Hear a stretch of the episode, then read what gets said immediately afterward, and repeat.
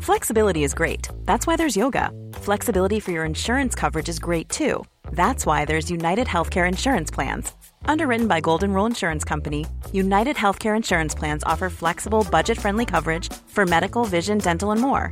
One of these plans may be right for you if you're, say, between jobs, coming off your parents' plan, turning a side hustle into a full hustle, or even missed open enrollment. Want more flexibility? Find out more about United Healthcare Insurance Plans at uhone.com.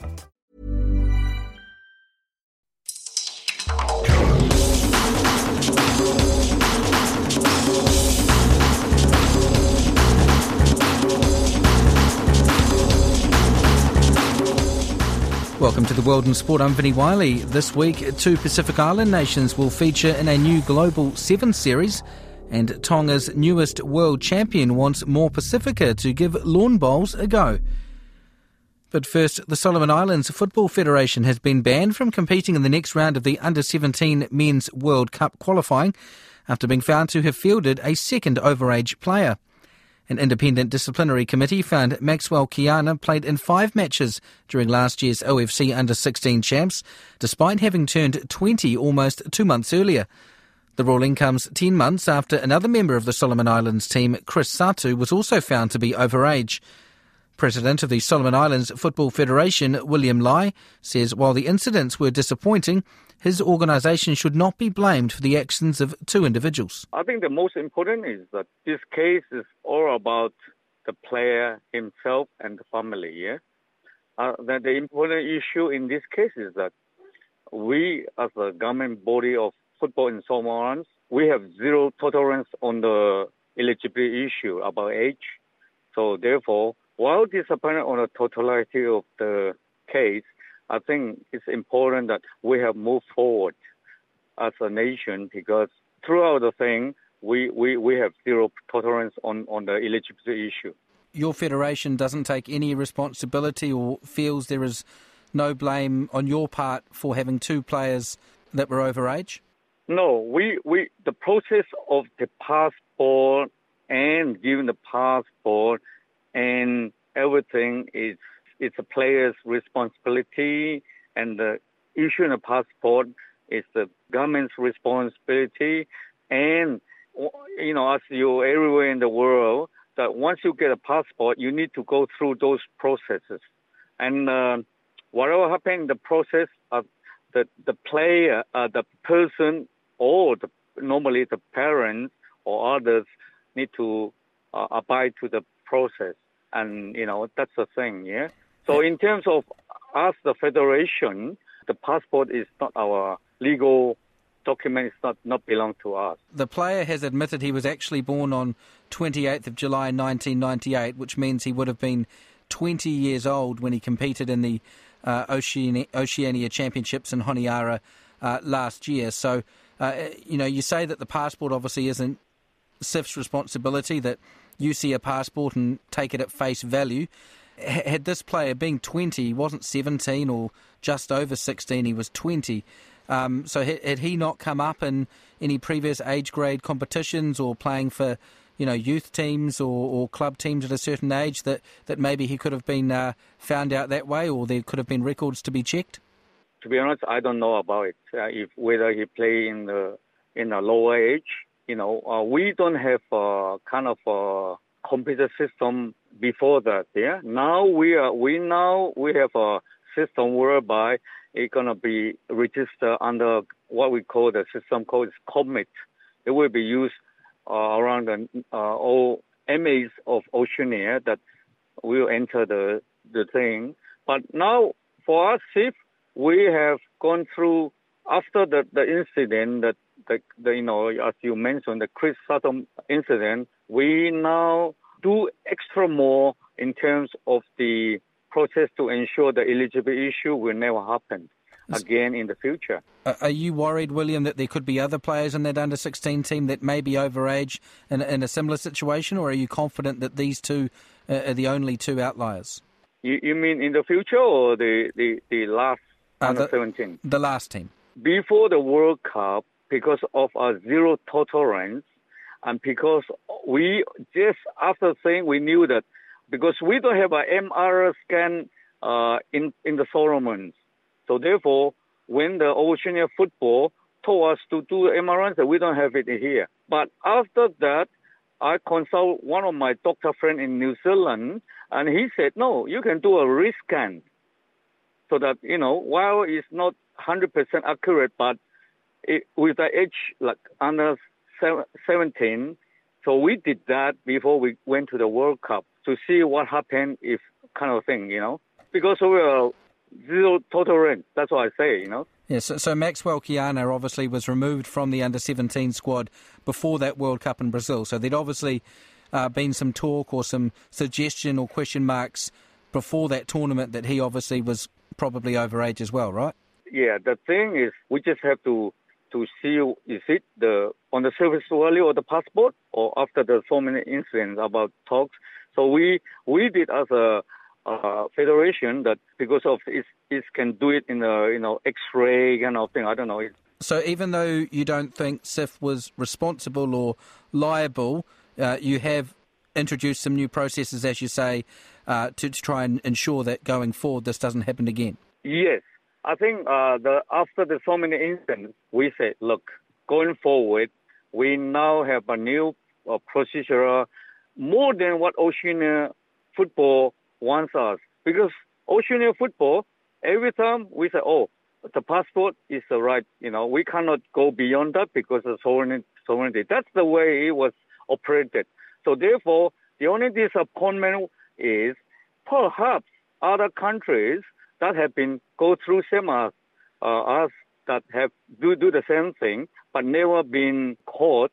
And unfortunately, it's, it's, it's like we are the victim of this process whereby other countries might do the same thing. And um, unfortunately, it happened to us. And for us as a president and with my executive from that incident, we now have a procedure before this thing happened. Decision made, which we are disappointed, especially not uh, one of the decisions that they will they will suspend us not to participate in next year's under 16. Yes, so is, the, the to me it's very unfortunate the, because it's spoil our future of our young kids. Yeah, so I mean, why victimize the, then? Yeah, victimize our those generation that we have do a right thing to move forward. But oversee, I mean, uh, let, let's only, I mean, there's a decision, the independent decision, which um, disadvantage our next generation, which see as a legitimate body, we already go beyond what what's required by Oceania football to ensure that we never allow any player to do that. That's the Solomon Islands Football Federation President William Lai.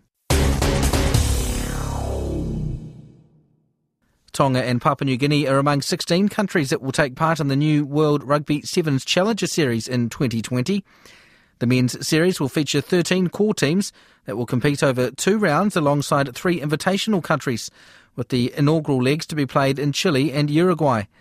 The top eight ranked core teams after the two legs will then compete in a final playoff tournament in Hong Kong for a spot in the World Rugby Sevens Series. Tonga coach Tevita Tuifua says more competition is a good thing. We excited and very happy, and um, it is a blessing for us to get involved in any tournament just for the sake of the uh, the rugby seven pro- program back home. For uh, this challenge, it's like um, it is a qualifier for Hong Kong, where the main qualification for uh, um, series on 2021. Um, this is the pathway, and uh, for the top eight out of 16 teams, um, they'll qualify to Hong Kong, where the winner out in Hong Kong will take place of the 16th of the core group and involve in uh, participate in the whole uh, series for 2021. Previously, we've had the uh, World Series qualifier in Hong Kong that you guys are generally a part of, um, but I guess ultimately, even if you get to the top eight and you make it through to that final event in Hong Kong, it's still in the end, it's still just that one slot, isn't it, that that you need to win effectively to get that core spot on the following season. Yes, it's never never easy now. Uh, nowadays, uh, with all the developing um, teams fighting for one spot, and we have a um, even though it's like um, we all we all part of the team fighting for the one spot, but majority, uh, or, or I would say that some other teams they have been playing in a regular tournament and participated one of the couple of the legs as well. So for the like of Hong Kong and uh, looking at let's say uh, we have Papua New Guinea and us from outside, Portugal and those other teams, Uruguay as well. So, um, but for for us it's like yeah, it's another stage that's really really tough to, to get in, but it's a matter of us controlling our preparation, really. Do, do you think having something like this Challenger Series, uh, currently two events plus the, the, the final in Hong Kong, and you know, there's talk obviously that in years to come it will hopefully grow and there'd be three, four, five, hopefully more tournaments. Um, do you think something like this can close that gap between the regulars on the World Series and those teams aspiring to obviously become regular part of that season? Uh, yes, I believe so. The more tournaments that I have mentioned, uh, the more more tournaments, we only get better in uh, as many, uh, playing in many tournaments we can building up for the qualify. Uh, the, the more tournaments they, they will have in place, and that's our, our, our hope for, for teams outside of the the core group to have uh, more tournaments to fight for the one position. So it's very tough. So, but having the extra tournaments is a is a bonus for us on our preparation.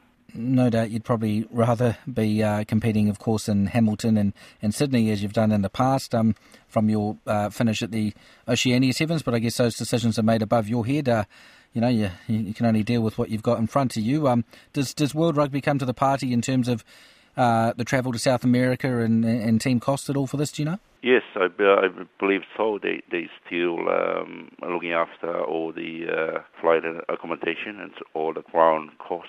I, I believe with the uh, host union. Yes, it is. And uh, from the Tongan team's perspective, uh, Tevita, uh, post Oceania Sevens, uh, building up to these two, maybe three events, and obviously a big one coming up uh, for the uh, Olympic qualifier uh, later in the year as well. Um, what's the sort of preparations, development like of your team? What's the sort of the the size of uh, squad that you're working with, and, and how are things going? We uh, we plan as we go. Uh, we can't really uh, put any really cement any plan in place because we really don't know what's happening, uh, what's going to happen in the following or with the minimal resources that we have. So we just sort of we we have things in in, in mind that we have, but uh, in in terms of recruiting and um, on our preparation of how to identify our talent uh, throughout the world. Um, as I know, this opportunity will open up for few other guys over in Europe, which I really, really keen to get hold and to get the men um, to be able to to available for our uh, for future events. Um, this opportunity will give them a good chance. However, I'm still looking for the core group that we currently have and the player base that we have back home in Tonga to keep build, keep on building them as well. So the one thing I would like to mention, we have a group behind the scene that working really, really hard. Richard Whiteman and uh, Malika that we have based in Auckland, and even uh, for for Tonga Rugby Union, our Wooden Ball has been right behind us and uh, through throughout from day one. As well, I'd like to have a special mention to New Zealand Rugby. Chad Tuoro, he, I believe he's the manager for uh, the development, seventh uh, development he he's been helping out in you know uh, build up games towards the tournament. So we're looking for next month. He's hosting us over at uh, at the Mount for a couple of days. The hit out against the New Zealand uh, Sevens, which is a massive bonus for us. So uh, heads off uh, to him with uh, in New Zealand Rugby for what they have done and supporting us. That's the Tonga men's sevens coach Tevita Tuifua. Meanwhile, World Rugby says a separate announcement for the Women's Challenger Series will be made in due course. Tongan lawn bowler Paris Baker hopes her success on the international stage will encourage more young people to take up the sport. The 21 year old won the ladies' singles title at the World Under 25 Champs in England earlier this month, which marked a first ever world title for the Kingdom of Tonga. Baker, who also won a bronze medal at this year's Pacific Games in Samoa, told Tale Anderson she hoped her success will encourage more Tongans and Pasifika to get involved. You know, I'm honoured and blessed and humbled to be able to um, rep Tonga and, you know, such a, you know, on the world stage. And, you know, coming for that win, I was proud. I was honestly proud to be Tongan and proud to, you know, promote both and, you know, hopefully, um, there'll be more um, under 25 Tongans who would um, follow in, yeah, my path hopefully in the future. What made you choose to represent uh, Tonga instead of New Zealand? Um, okay, so uh, I actually represented New Zealand, I think, two years back for New Zealand development to play in the Trans Tasman against Australia. And after that, it went a bit quiet. I think New Zealand Bowls were going through a few changes. I think it wasn't until earlier this year or late last year that um, Tonga Bowls wanted to put in a team for the Pacific Games in July, and um, they asked Bowls New Zealand if they're able to release me to um, play for Tonga in the Pacific Games. And Bowls New Zealand have this kind of like a stand down. So like um, in order for me to play for Tonga, I'd have to have a stand down for two years. So I can't play any event for New Zealand. So it was like a big, you know, decision I had to make with my family and coaches you know, to see whether I wanted to play for New Zealand or go play for Tonga in the Pacific Games. So yeah, it was pretty much a family decision. I was really happy to represent, you know, where my family, you know, originated from and also my heritage. So, you know, yeah, it was a it was a proud moment when we all came to that conclusion to play for Tonga. And um, I believe you also won a silver in the pairs division. Yeah, yeah yeah, I was paired up with um, Jordan um, Driscoll from Wales, and um, it was our first time. I mean, we we first, we met each other and literally on the day we were playing our first match, and yeah, we just started off on a good foot and. It was under 25s, and normally countries they send two of their best players um, from every country, and but unfortunately, I was the only under 25 player for Tonga. Um, so we asked um, World Bowls if they're able to pair me up with somebody who was probably in the same position as me. So yeah, I was fortunate enough to play with Jordan from Wales. That's Tongan lawn bowler Paris Baker. And that's World in Sport for this week and 2019. I'm Vinnie Wiley. As always, thank you very much for listening. You can listen to this and other programs on our website rnzi.com. Merry Christmas and a Happy New Year.